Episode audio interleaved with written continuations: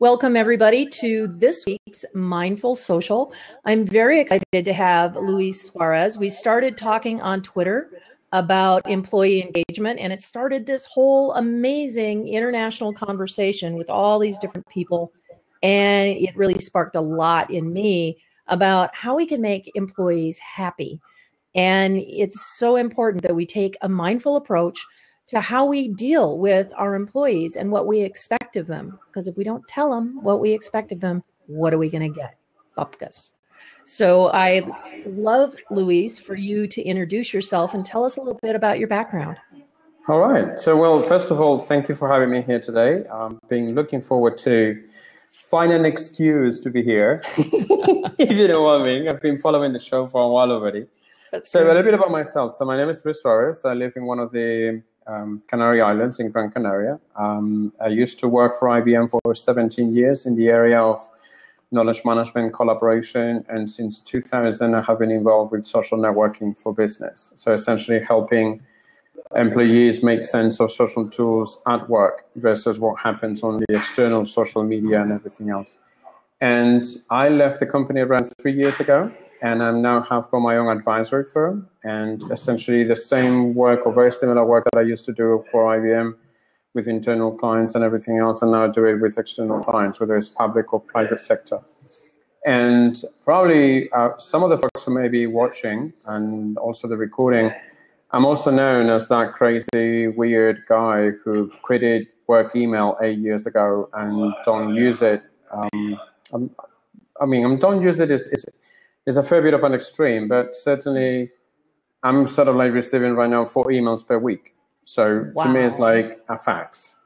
You know, that's how I use the fax. It's maybe once in a month, right? So I kind of like. What's a fax? Um, oh. Yeah, exactly. What's a fax? so, so the idea, the idea for me there, when when I quit email eight years ago, was to try to prove that it's possible to use all of these social tools to cooperate in a work mm. environment, right? And I left the company, like I said before, three years ago. I thought that I would give it a try and see if, as a freelancer, I could do the same thing. When everyone told me, "Oh, yeah, you could do that because you're working in a large organization and you got the tools and everything else," but wait until you join us in the freelancing world, and then we will think about it. I said, "Well, I've been three years now, and when I was at the company, I was averaging 16 emails per week, and I'm now doing four per week. Mm-hmm. So there is a life without email, and that's what most people know me for as well." So let's talk a little bit more about that. What yeah. are your secrets to no email? Um, my secrets is patience and perseverance. You know, uh, patience because here we are. You know, we have been having social tools for so long already. You know, if you look into the first instances of blogs and wikis, date from like the mid '90s. And in most organizations, email still is the king of conversation in terms of how people communicate and how people collaborate. So patience come to me from the point of view of trying to introduce something new, you know, trying to provoke the conversation about, you know, what if there will be an opportunity to make you much more productive, much more effective without going crazy. And we will talk about mindfulness in that context of email because, you know, over the years you get exposed to tons of research about what email does to our brain, and it's not pretty. Yeah. and that's something that people don't want to say and look into and perseverance in terms where I've been doing that no email thing now for eight years. And um, everyone that I work with and that I collaborate with, they know that I don't use email. Mm-hmm. And for me, it's an opportunity to help them understand how they can use other tools and work with other tools. Uh, in this case, digital tools to get their work done, right? So it requires patience to, you know, help people understand how there may be better options and how you need to explain, how you need to enable, how you need to coach people and perseverance in terms of once you see the light, and believe me, if you start doing no email for a week, you will see the light of what it is. Not using email It's no way back, mm. right? And and that has helped me transform the way I, I work with people and I network with people, right? And and it's sort of like an opportunity for me to transform the way we work, whether internally or externally, right? So do you use uh, direct messaging? Is it are you texting a lot more? How? What are your main channels of communication? Well, my main channels of communication, I, I right now I use three of them, four of them actually, and I know that people are going to go like, "My God!" So he gave up email for four tools. That doesn't sound like easier, but right? you use them anyway. yeah, but it's easier in a way that it has allowed me to fragment the way I collaborate. So mm-hmm. it helps me to become more focused versus multitasking. I don't believe in multitasking. It doesn't exist, right? Mm-hmm. And we can talk about that if you want to at a later time in, in the uh, Blab webcast. So, um, so I use four main tools. So one of them is is um, a tool from my former employer from IBM that allows me to keep the data within the European Union. Because some of the clients that I work with, they say I need to have my data in the country where I'm working mm-hmm. or in the European within the European Union realm, especially you know regulatory regulatory industries and everything else. So that's IBM connections, right? My second tool that I use is Twitter. Twitter is my mm-hmm. window to the world. It's how I interact with people. I have built, um, and I actually have done an interesting experiment where, and you know about that because we had chatted about it in the past. I don't follow people on Twitter. Mm. I have them on public lists and I have open direct messages. So anyone in Twitter, so the 400 million people all can send me a direct message, just like you would do with email, right? Mm-hmm. The main difference is that people don't need to know my email address. They only need to know my Twitter handle, which if you do a quick Google search, you will find it because it's my number one social tool that I use, mm-hmm. right? And then the third tool that I use, which is more related to um, teamwork, project work, is a Slack. I'm a crazy fan of Slack. I think yeah, it's, me too is transform the way we work in teams, right? Mm-hmm. And the fourth one is a messaging app called Telegram. I know that everyone is a big fan of WhatsApp mm-hmm. and everyone uses WhatsApp. Uh, probably not in the States as much because you guys have got free text messaging. But over here in Spain, WhatsApp is like religion. Sure. It's the god of technology. In fact, uh, uh, two years ago, there was an interesting article in one of the local publications where, for the first time ever in Spain, we sent more WhatsApp messages than emails. Mm. That was like, yeah, I won the argument. Bye, everyone. you know, I was like, move on, you know. Um, so, so, but you know, lots of people use WhatsApp, and mm. I use actually another application called Telegram, uh, which I really like because it does pretty much the same thing as WhatsApp does but it allows you to have a lot more control of the conversations that you have with people in terms of you know end-to-end encryption in terms of creating your own channels self-destructing messages and all sorts of different things right mm-hmm.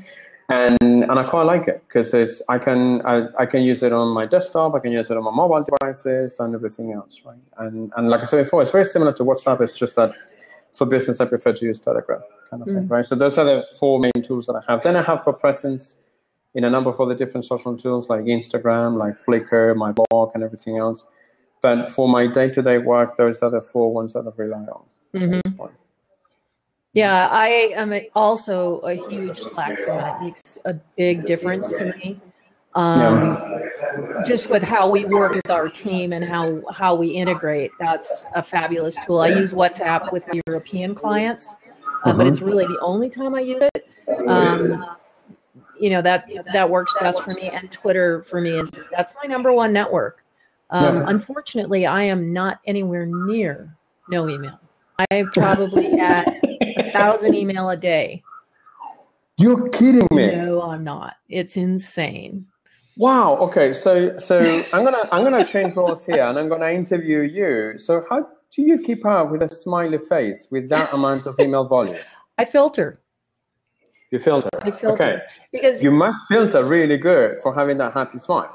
I still swear a lot. a lot. Because it, for me, you know, I'm getting alerts on all of my clients' social networks. So that's okay. all going in different files related to the clients. Uh, some of them I never open, but I use them as archival. So that mm-hmm. goes in. I may not read them. I probably read, oh, maybe 30 emails a day.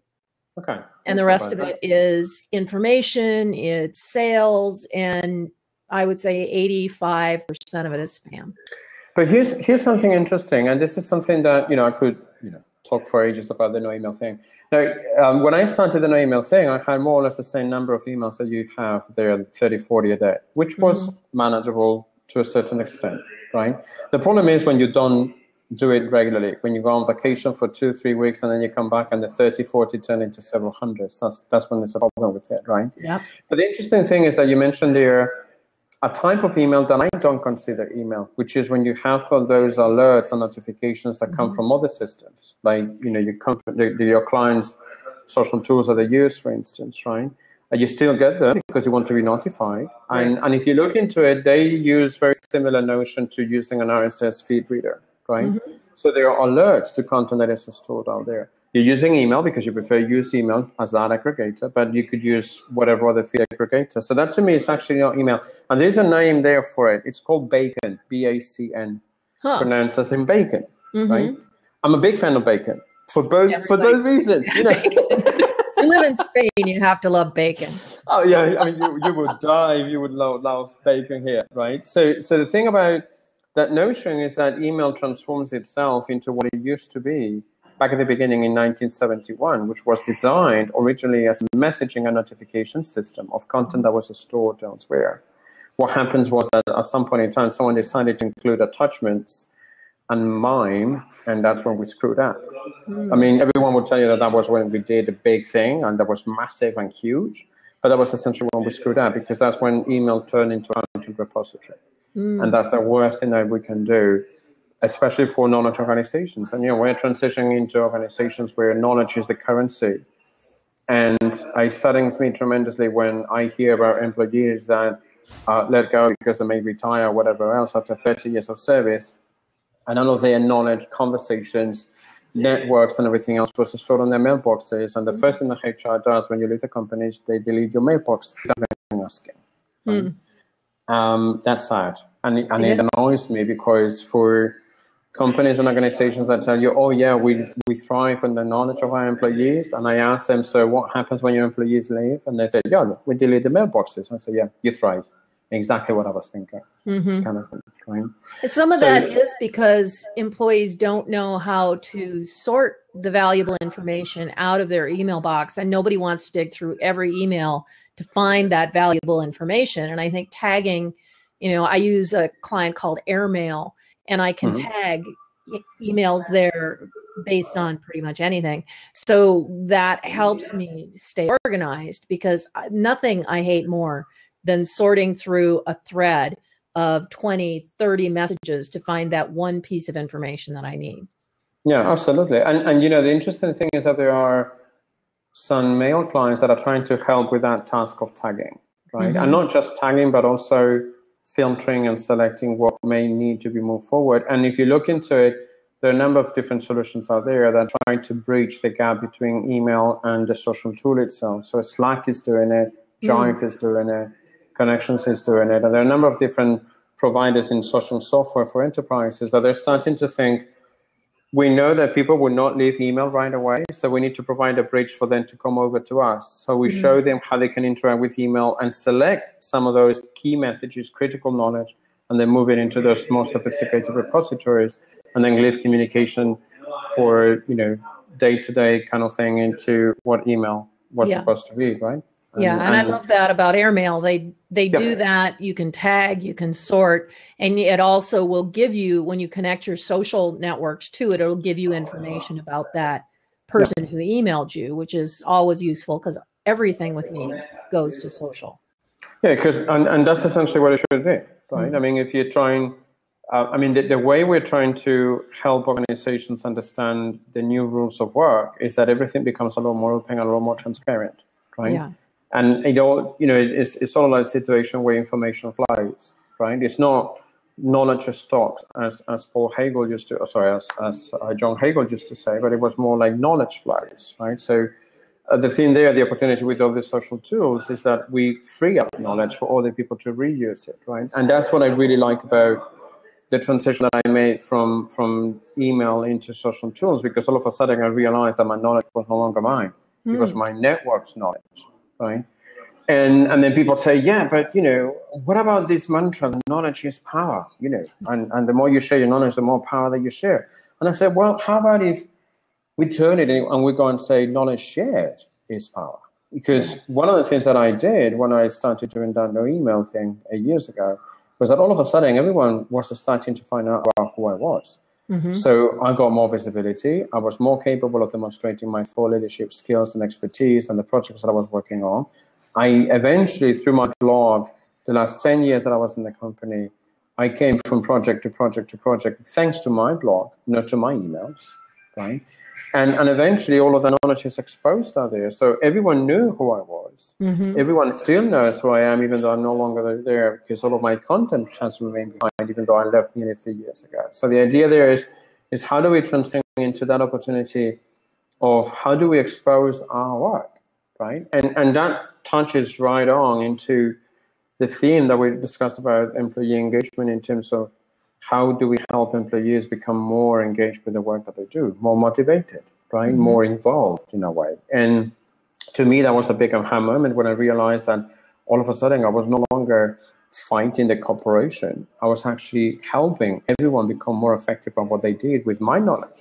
Mhm. So when they were doing things, it would come back to me and say, well, yeah, this comes from Luis. You know, this presentation is from Luis, this particular blog post is from Luis, and we can reuse it because he has shared openly and freely to everyone out there. Um, I tell you, if, if, if someone wants to re-engage themselves back into the workforce, back into the work that they do, it's one of the most powerful ways of doing it. It's exposing yourself on what you do and what you're good at and what you, you know, the kind of knowledge that you have that other people will benefit from. And I found out for myself at the time that email was not cutting it for me. That's why I abandoned it years ago. Right? Yeah, and it's a way to establish yourself as an expert with a whole different group of people that you have no way of reaching through email. You know, Absolutely. including, including you. You know, um, Absolutely. I sent you a direct message out of the blue, and there we were. But it's really about putting out the persona that you want people to know, and that you yeah, want them to yeah, and, understand. and, and you know, if, if you look, if you look into organizations, one of the things that frustrates most the employees nowadays in the workplace is the fact that they know that someone knows the answer to their problem, but they can't find the person. Mhm. So if someone would tell me, so what would be one of the, like the, the major use case for all these social tools in a corporate environment, right? Behind the firewall, I would go like finding experts. You know, if your organization is of a certain size where people no longer know each other face to face, Right. finding experts is the number one use case. Maybe answering questions is the number one, close to two or whatever between the two of them. But definitely, obviously, if you want to answer your questions, or if you want your, your questions answered, you need to know the experts, right? And to me, that finding experts is key because the more that we expose, the more ourselves, the more visible that we'll become, uh, the more that people will know about what we're good at, and the more people will know whether we can help them or not. And if we can help them, we will definitely do that. It's our human nature. Uh, but if we cannot help them, we will offer the opportunity to be connected with someone else who might help them. That's the power of networks, right? Mhm. And and that's something that I didn't get from email in terms of of helping me become more effective and productive in the work that I did. And once I could expose how I could, you know, I had I had this little game when I was at the company where I had one of the largest networks in there, right? As an example, as a short story, and I had like around four thousand people in my network, which was massive for an internal environment.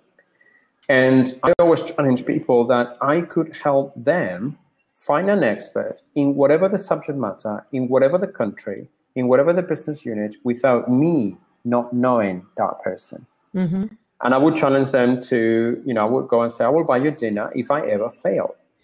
Well, in all of the years that I was doing that, I failed once in seven years. Wow. And it was someone locally in Madrid who I needed to find and I couldn't find through my networks. And I eventually went to Madrid and paid the dinner. But in all of the other times, I could find that person within five minutes. And I said, you know what? This is what you don't get with email. If I tell you to find me someone within five minutes anywhere in the company of 600,000 employees, you will not be able to make it. And here I am. In five minutes, there's your expert, right? And the what amount I- of information that you can gain about that expert before you reach out to contact them Yeah. through Yeah. social, if they're active. Um, yeah, and, and sometimes, sometimes you know, they will tell you that they're, they're not active because they don't want to be busy mm, or Are You know, they want they don't want to be busier because they're already experts and they're really busier. But I keep telling, I keep telling them, and I keep challenging them. You know, do you realize that the more visible you are, the more people will know that you work with, uh, the less work you will have. mhm. Because right now, one of the problems that we have with email is that people don't know you. They can't reach you. They don't know what you're doing. So the presumption or the assumption is that you're lazing about, thumbing your nails, and saying, "No, I'm not doing anything." Mhm. Oh, by the way, I want your answer yesterday. That's the perception that we have in here about how we use email. Now, if I would use these sort of tools proactively and tell you what I'm working on, what I'm doing, what are my skills and expertise, I kill right off the I don't know you because now I will have the context. Now I will know who you are, who you hang out with, what kind of content, and then I can ask you the question. And if you're not the right expert, don't worry, I'll find out before that, and I will go to the next expert. Mm. So eventually, it, it, helps you. I mean, this is one of the things that I keep telling organizations: is, is if anything, there's a use case for uh, social tools behind the firewall is to unleash that human potential.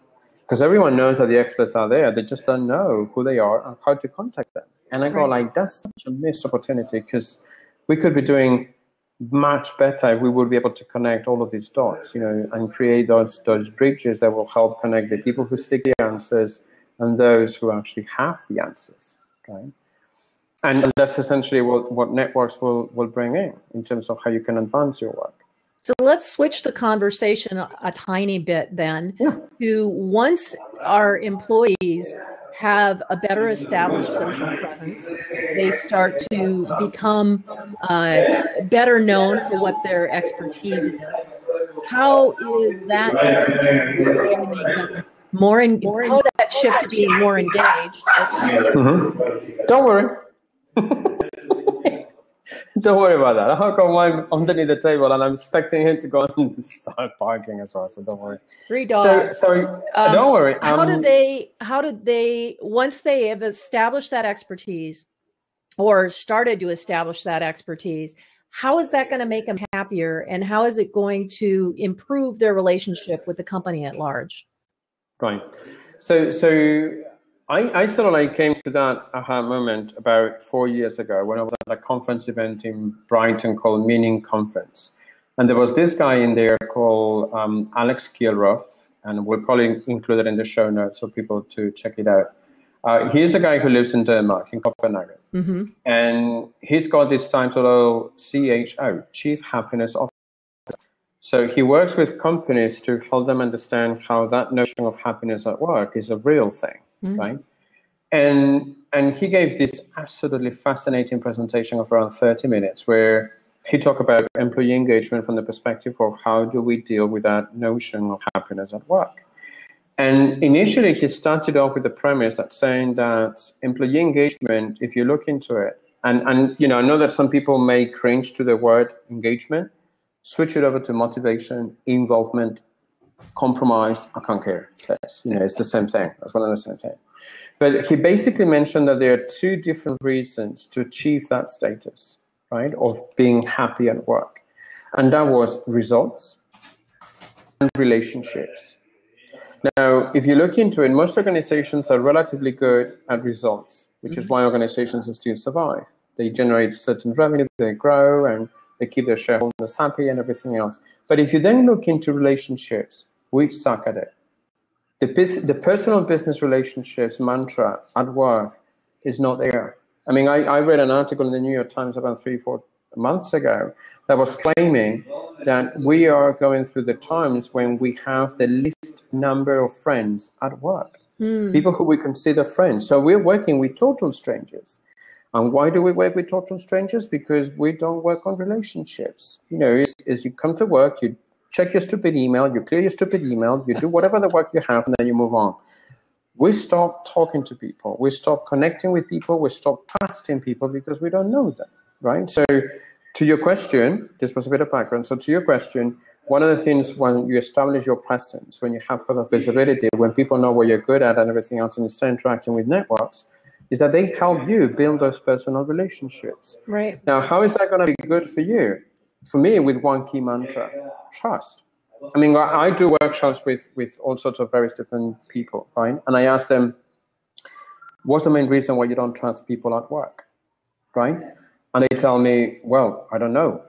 Don't know. And I say, I don't know. What do you mean? I don't know. I say, yeah, I don't know them. I say, exactly my point. Mm-hmm. The reason why you don't trust people is because you do not know them. So if you have the chance to networks to know them, to find out what they do, how good they are, whatever the thing, who they hang out with, what they do in their personal lives, because that matters as well. That's social Mhm. capital. There's a greater chance for you to actually trust that person. So I did this one time for the European Commission, this workshop, and I asked that same question. And there was this middle manager who came forward, very proud, very cocky, saying, yeah, but I know my employees so well that I don't trust them. And I go like, right, um, okay. And, myself there in a split second, you know, without thinking twice, I said, well, that's a much more fundamental problem that you're having, mister. You're just hiring the wrong people because you know them and you don't trust them and you still hire them. So no wonder you have got the problems that you have. Mm. So the main, the, so the main thing for me, yeah, exactly. So the main thing for me is that through these social networks, we have the ability to fix that issue about relationships. Mhm. And and you know, there's one thing that happens with social networks is that you have the opportunity to build a stronger links, to have a stronger sense of belonging. It's it's very tough, and this is something that I have always challenged people about. It's very tough for you as a knowledge worker in an organization to leave the company where you have got friends Mm. because you're leaving something behind. However, it's very easy if what you leave behind is a whole bunch of different strangers that you have ever hardly talked to, right? Mm-hmm. So, so for HR, for instance, this is a big aha moment. Is that, you know, how do we retain our talent? So, well, improve relationships, which is essentially how you help people motivate themselves back in terms of, hey, I'm working with a really smart group of people who I consider my friends, mm-hmm. people who I know, people who I can trust, people who I can reuse their knowledge to make myself more effective, just like they would do with me, right? And that's one of the things that I keep telling people about how we need to start bringing that conversation on the table and say, what are we doing to improve relationships at work? Which I, to me, is, is the main problem right now. We are scared shitless about working through our personal business relationships Right. because someone has told us that is a taboo word. You know, because at the moment that you mention relationship, everyone goes like, "I want to have sex with you." I'm sorry, but that's not it. It's not the whole thing. in a word contest is not believe Yeah. me so this is more about you know that personal business relationship and if mm-hmm. you look into 25 years ago when we used to have this notion about and this mantra about knowledge management right? There was one little theme within knowledge management that was considered always key which was social capital right? The typical chit chat. That's how eventually we built relationships back then right? Knowing about what people were doing. You know the people would come on monday morning to work and we would ask them so how was your weekend? Did you play pokemon go? You know that's a conversation to do you know? It is. So so the thing is that that's how you actually get to know people because they want to start telling you all sorts of stories then you can start building ties you're going to start building connections.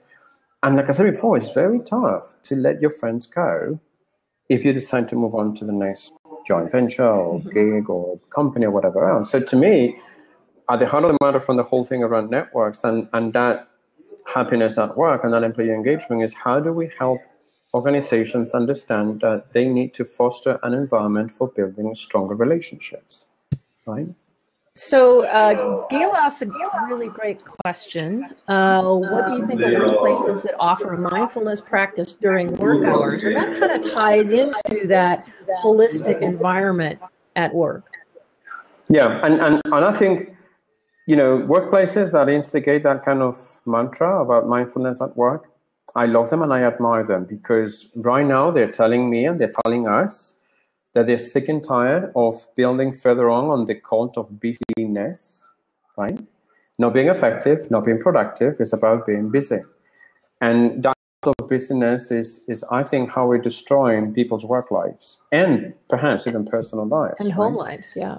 Yeah, because it's it's going to the extenuation where people just think that you know I need to keep working, I need to keep working. And if you ask people, you know, how are you doing? The first thing that they tell you, oh yeah, busy. I hate that. I really hate when people tell me that they're busy because they're telling me I don't have the time with you. I don't have the time to talk to you. I don't have the time to be in the moment because I need to think about the next thing that I'm going to do. And therefore, piss off. And excuse my French. Mm. No. So those organizations, those workplaces that I start saying we need to live more in the moment and be more mindful about the stuff that we do, and then introduce different initiatives. I love that because they're saying something that I find very important as well in this frenzy world that we live in, which is sometimes we need to slow down. Yes. You know, you cannot sort of like build relationships with 104 characters in two tweets. No, they take time. They take years in the making. And I'm mm-hmm. probably exaggerating the, the years in the making, right? But they do take time. So what, what I really like about, you know, uh, Gail's question there in terms of those um, um, workplace initiatives about mindfulness is that we need to have more of those. We need to showcase more of those. We need to show organizations that those initiatives are taking place and that as a result of that, employees are happier, are more motivated, are more engaged because someone has decided to do something perhaps trivial, perhaps not really good, but I find it very self-empowering, which is treat people as people, not as assets, not as capital, mm. not as you know handkerchiefs that you can just dispose of when they're old, when they don't have the skills, when whatever, right? So you treat people for what they are, mm. people. And it's those initiatives that tell me we don't like the of business. We want to people as people, and we want to hear people's voices and opinions and help them build those relationships. Um, I think that what we need to do as a collective, you know, passionate about these topics, is we need to showcase those companies that are actually doing that and mm-hmm. tell the rest of those who are not that they're still surviving, they're still thriving, they still have their business imperatives being met. And yet they're looking after the well-being of their employees. One of the things that I have noticed in, in all the interactions that I do with the clients and everything else, especially when I talk to HR teams, is that looking after the well-being of the employee is now a thing. Whereas for the last 10, 15, 20, 30 years, it was a taboo topic. No one would care about the employee. Mm-hmm. No one. Just assets. You know, you can dispose of them when you don't need them. That's why layoffs are still there, right? And now we see how more and more HR teams are saying, hey, we need to start looking after the well-being of the employee because if we don't, there is a percentage of the population, especially the younger employees, the younger generations, and I don't want to put any monikers and names out there because I know that some people may not buy into them.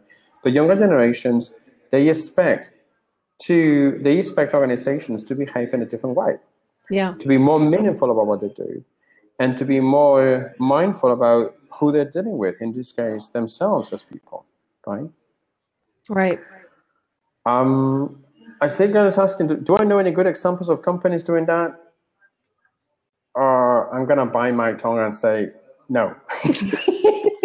no, I mean, I mean uh, okay, let me rephrase that. I know a few companies that are doing it, but they are like startup companies, very mm-hmm. small, very easy to scale in terms of reaching out to the rest of the employee workforce. What I'm talking about is the major big corporations. I don't know of anyone, and I'm hoping that someone can correct me if they listen to the recording, if they're not here in the live session, and tell us, oh, yeah, but my company is doing that, because mm-hmm. we may not know about it, right? But from yeah. all the companies that I know that I have worked with in large corporate world, I don't know of anyone that has been brave enough, not, not just do the initiatives, but to publicize them and communicate them and showcase them out there to everyone or for everyone to know. I don't know mm-hmm. of any, right? So I'm hoping that there are a few. Okay. Um, Google's a really good example of that, although okay. they do follow the cult of busyness. Um, you know, as well as you know, Facebook and a lot of other groups like that. But Google's yeah. made a pretty big deal about changing the way that they do work, and I think it's been driven, as you said, by the millennial um, that they're hiring they right. want more from their company. So let me let me say something here about Google because mm-hmm. I didn't mention it as an example, even though I know that they were doing those initiatives. Because on a happiness at work conference in London two years ago, I think it was, mm-hmm. there were, there was um, a high profile Google employee in the UK, I think it was, who was actually showing off that they were using email seven times more than the regular corporation. I'm sorry, that's not mindful. You may have your initiative, you may have put a check mark, but if you use seven times more the volume of email that a regular corporation does, mm. you're not helping your employees fix the stressful situations that they go through every single day, right? And this is where I can chime in and say this, all, that there's a lot of scientific research that is being done now about what email is doing to our brains. It's essentially treating us as if, we're, as if we were lab rats that mm. we can experiment with. And you know the cost of interruptions, uh, you know, probably don't need to say much about that, right? But there's there's this is scientific research, psychological research that is confirming that email has done more evil, more harm to our brains than helping us. So any organization that shows off that they're seven times more using email than whatever other social tool or whatever, I'm gonna have reservations, right? and I mean, that's a good point it may it may work and and and don't take me wrong if they have the initiatives going on and they're lovely praise them, you know, bless them for that. But hey, this is about going the full board on it, right? Not just put a nice, lovely check mark, say, oh, well, yeah, we're doing that, and we're mm. having this kind of impact. Ooh, no. Good point. Good point. Sorry. Get fired up with these kind of things, you know. well, that's good though. That's the whole point, and I, I think you're right. There is there are a lot of companies that are starting in different right. initiatives, finding different ways. Uh, for example, I'm seeing a lot more uh, companies using Slack like tools for team mm-hmm. communication, which certainly makes it easier.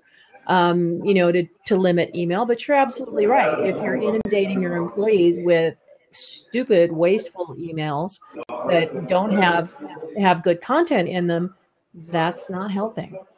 You know, uh, there's just to give another example as to the level of how serious the problem is, mm-hmm. right? Um, I, I, don't know, you may have heard about it in the news or read it in the news, but there are two countries in Europe, so Germany and France, which are, you know, big economies, right? Number one and number two of the European Union. By law, they have forbid the use of email after work office hours. I love that. So it's no longer it's no longer companies doing that. It's the, the, the state saying rather we stop people using email after work hours or we kill them. So let's not kill them. You know I mean? That's, so that's the state of that's the state that it has reached, right? And and you know everyone says, yeah, but if they're going to stop using email after work hours, they will go into social networks.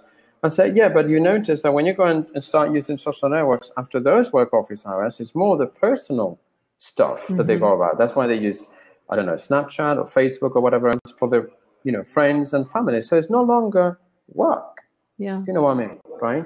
So, so what I'm saying with all of this is that somehow we need to help redefine how we're going to work in in in a way where we respect people's times.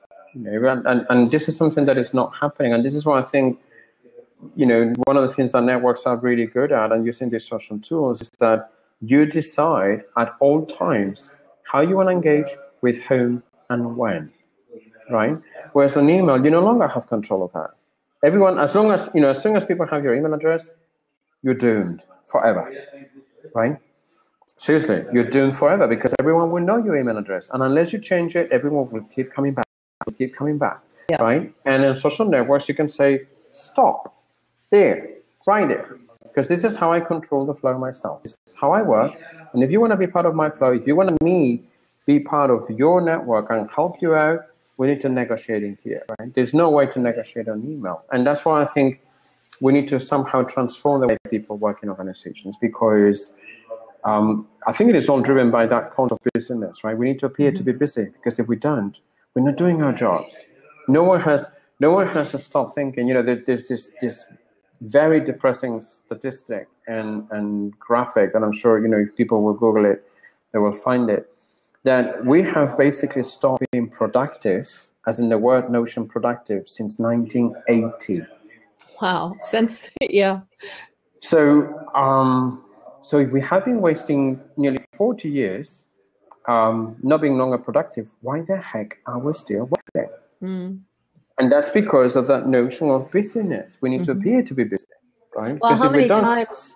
have you talked to someone who you know and especially you know as someone who is an entrepreneur as both of us are mm-hmm. you got i've got my east coast clients well i wake up at 5 30 6 o'clock to read the emails from them to let them know that i'm present and paying attention or i will send i think what's changed is that you know, with social media, you can schedule those things. yeah, yeah. so and, and not and not just a schedule, not just those, schedule those things. There's one there's one mantra that's been there now for a while and then it's catching up steam, plenty of steam right now that I really like, which is this notion of working out loud, mm. right? Where um, I mean, and, and it's not something new. You know, Bryce Williams introduced it in 2010. Dave Winer already talked about narrating your work in 2008. Hmm. So it's not new, right? But essentially, what it does is that you proactively expose yourself to your clients, to your business partners, to your colleagues, that you're there, that you're present, that, hey, I just arrived to the office. This is what I'm going to be working on today. These are my tasks, my to dos, my clients that I'm going to talk about, the stuff that I'm going to be working on. If anyone needs my help, here's where you can find me, other times that you can find me. Mm. That kind of mentality for working aloud is tremendous because then if people would know that, they will know when to interrupt you. Mm-hmm. They will know when to go for you for help. And they will know also when you're doing something else. So they will give you some slack. You know, they will pay you some slack and say, Yes, I know that Luis is busy the Monday morning, so I'm going to reach out to him by the end of the day. Mm-hmm. That works beautiful because it tells me something very important, which is I care for your time because I want you to then care for my time. Mm-hmm. And that's when things really happen, right? In terms of not expecting that, yeah, I need you to work for me because I'm sending you an email. No, this is, we all have got work to do. We all have got stuff that needs to get done by the end of the day.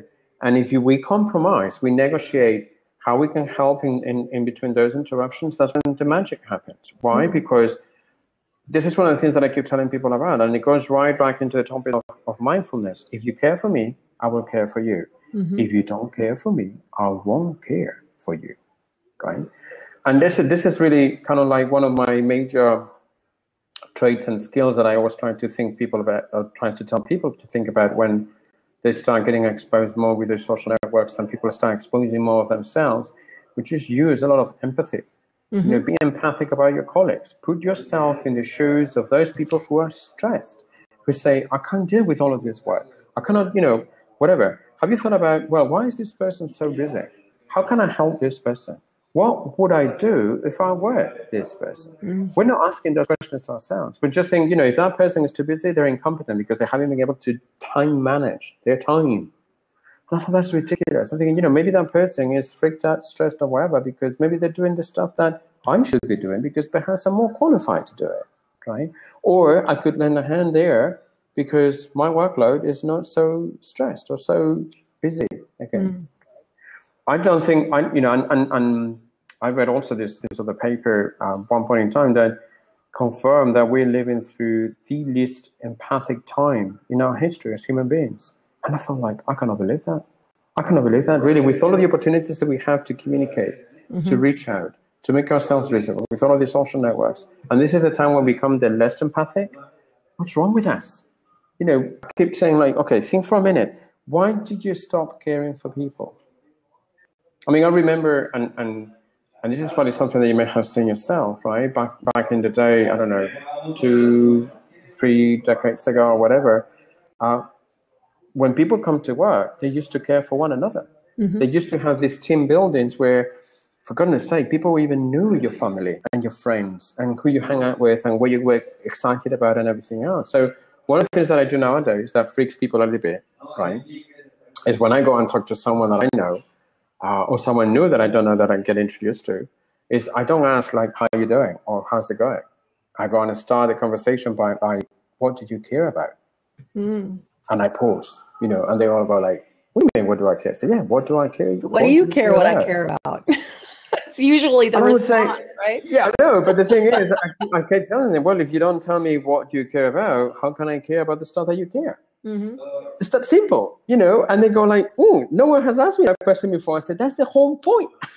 Okay, So so I be get to prepared, ask people, if you ever meet Luis, that you know you're going to have to be paying attention.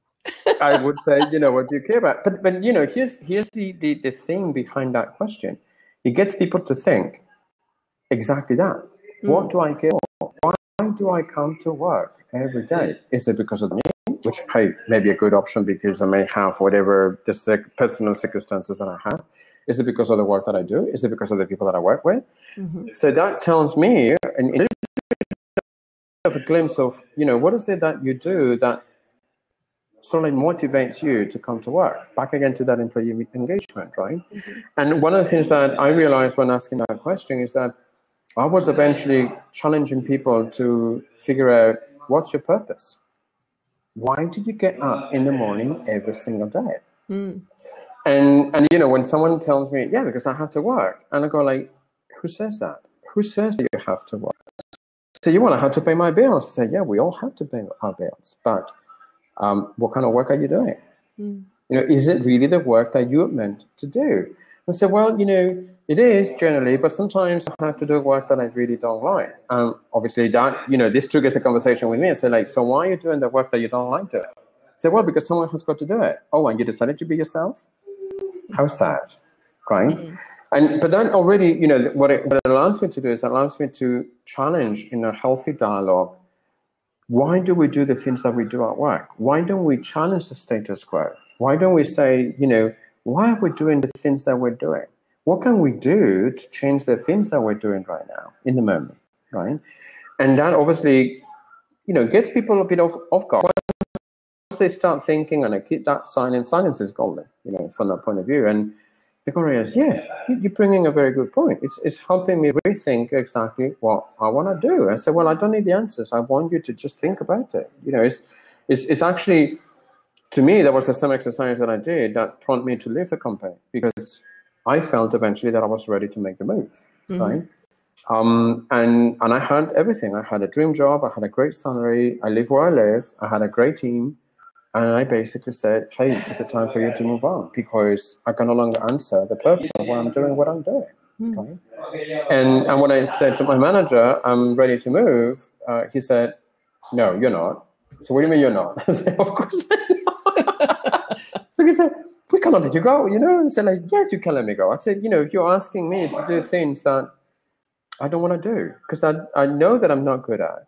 Mm. I know that I will have a miserable job in six months' time, and I will make everyone's lives miserable. So why should I do that instead of now making the move? Mm-hmm. So I said, I'm gonna, you know, save you the headache, save me the headache, and it's time for me to move on. You know, mm-hmm. and um, if you're asking me to do something that is different than I was, you're basically telling me that the job that you hired me for is done. And I said, you know, after 17 years, I think it's time for me to move into other things, right? And but it was eventually what I realized that um, I wasn't asking enough to myself, enough time I was, what I was doing for what I was doing, right? And the moment that I start doing that on a more or less frequent basis, that's when I start realizing that I need to do something about it. That I need to make change for me, right? Mm-hmm. And and I know that you know, yeah, but people don't change. I said, well, if you provide the right conditions, they will change. But the thing yeah. is that most most people will tell you that you know organizations can change and people can change. I say no, you cannot change people. It needs to come from within. Change starts with oneself, right? Mm-hmm. Mm-hmm. And what we do is what we can do is we can provide those conditions for people to be able to make that decision of saying, you know, this is how I want to change and why I want to change, right? Mm-hmm. And this is what pisses me off a little bit from change managers because they're not asking that question. They basically presume that they know better than the people that they work with about what change is. And I get a very heated debates with those change managers because they feel that they know better. And I say, I'm sorry, but you don't know shit about the people that you work with because eventually you never ask them what they want and how they want it and why they want it. So if you don't provide those conditions, don't be surprised if these social tools initiatives for adoption or adaptation fail because they fail. But that's the problem with the whole title, change management. Because you're trying to manage change and not create change. They're totally different things. The whole idea of change management is controlling the company and controlling people and keeping them in their little boxes. Where as you've just said you know if we just empower employees with the opportunity to say you know what? This isn't what i want to do. What i want to do is that over there and allow them to innovate and to create and to find their place in the company they won't leave because they don't want to leave. Exactly exactly. The, the thing is i think and you hit, i think that you hit the nail on the head with that really weird, awkward word about control, mm. right?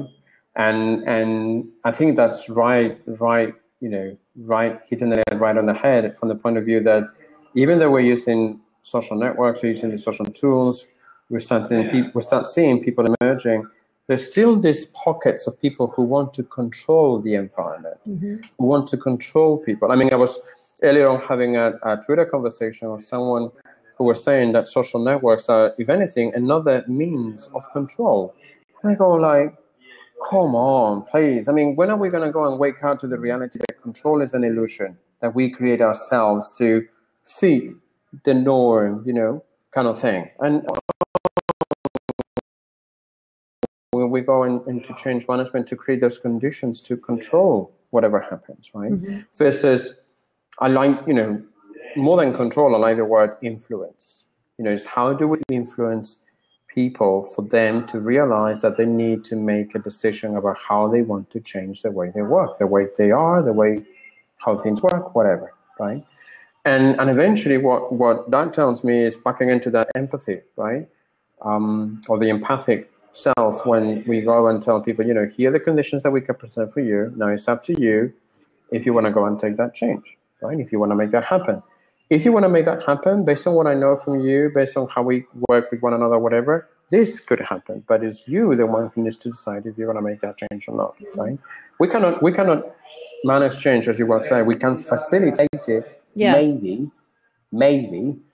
But but what I'm really interested from that whole notion around change management is is how we help people understand that this is not about controlling. If anything, this is about how we unleash the human potential of each and every one of your employees. And I go back to the fundamentals that I always go when I talk to HR. As far as I know, on record, HR teams usually don't hire incompetent jerks. At least not on purpose. I know, but so how do why do we treat people like incompetent jerks? Mhm. We can trust them. We need to control them. We need to keep them always busy so they don't lazy or goof around or wherever. And eventually, we have to keep them as demotivated as possible so that they don't create trouble. hmm And God Come forbid on. we should ask them any questions. Yeah, no, because they may fire back. You know, Yeah. they may have what they call difficult questions for us that we need to answer. Ideas. Ooh, God, things that need to change. You know, I it's it's. I think you know one of the interesting things that happens with all of this this notion around social networks. It's how they help us regain our opportunity to have a voice, hmm right?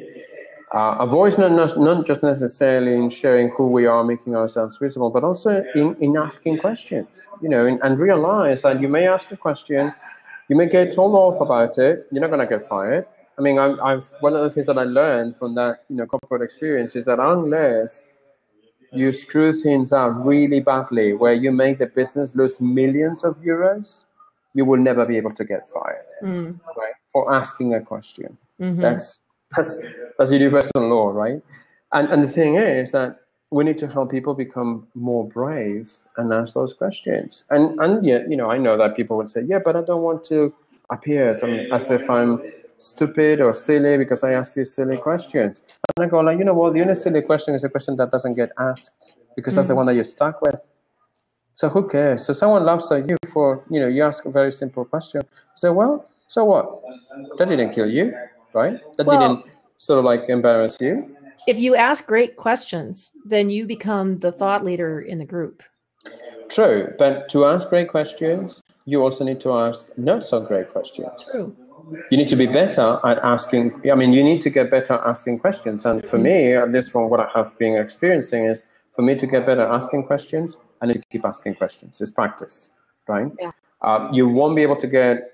You won't be able to reach being a great questionnaire, if I can say that, by just one question. You can't You need to do tons of it, and some of them they will be really spot on, and some of them will be like really silly or stupid or whatever.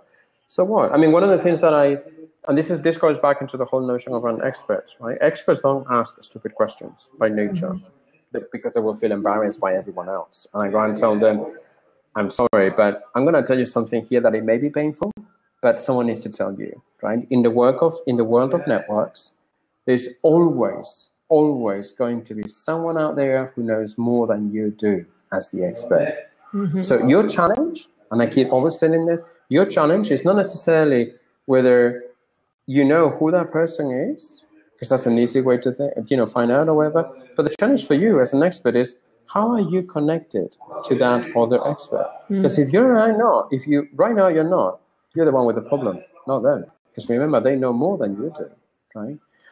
that kind of like changes the whole dynamic around asking questions where you help people understand that for as long as there's someone there who knows more than you whatever the question it will always need an answer right? Yeah. Yeah. and then people will need to become comfortable that we don't know it all we don't we're not the experts that we think we are we know our stuff you know we have our experiences we have our know-how but uh, we're not the experts that we think we are or that the system or the business thinks we are right in the point evolution. That's it is being It's- an expert means that you're willing to learn.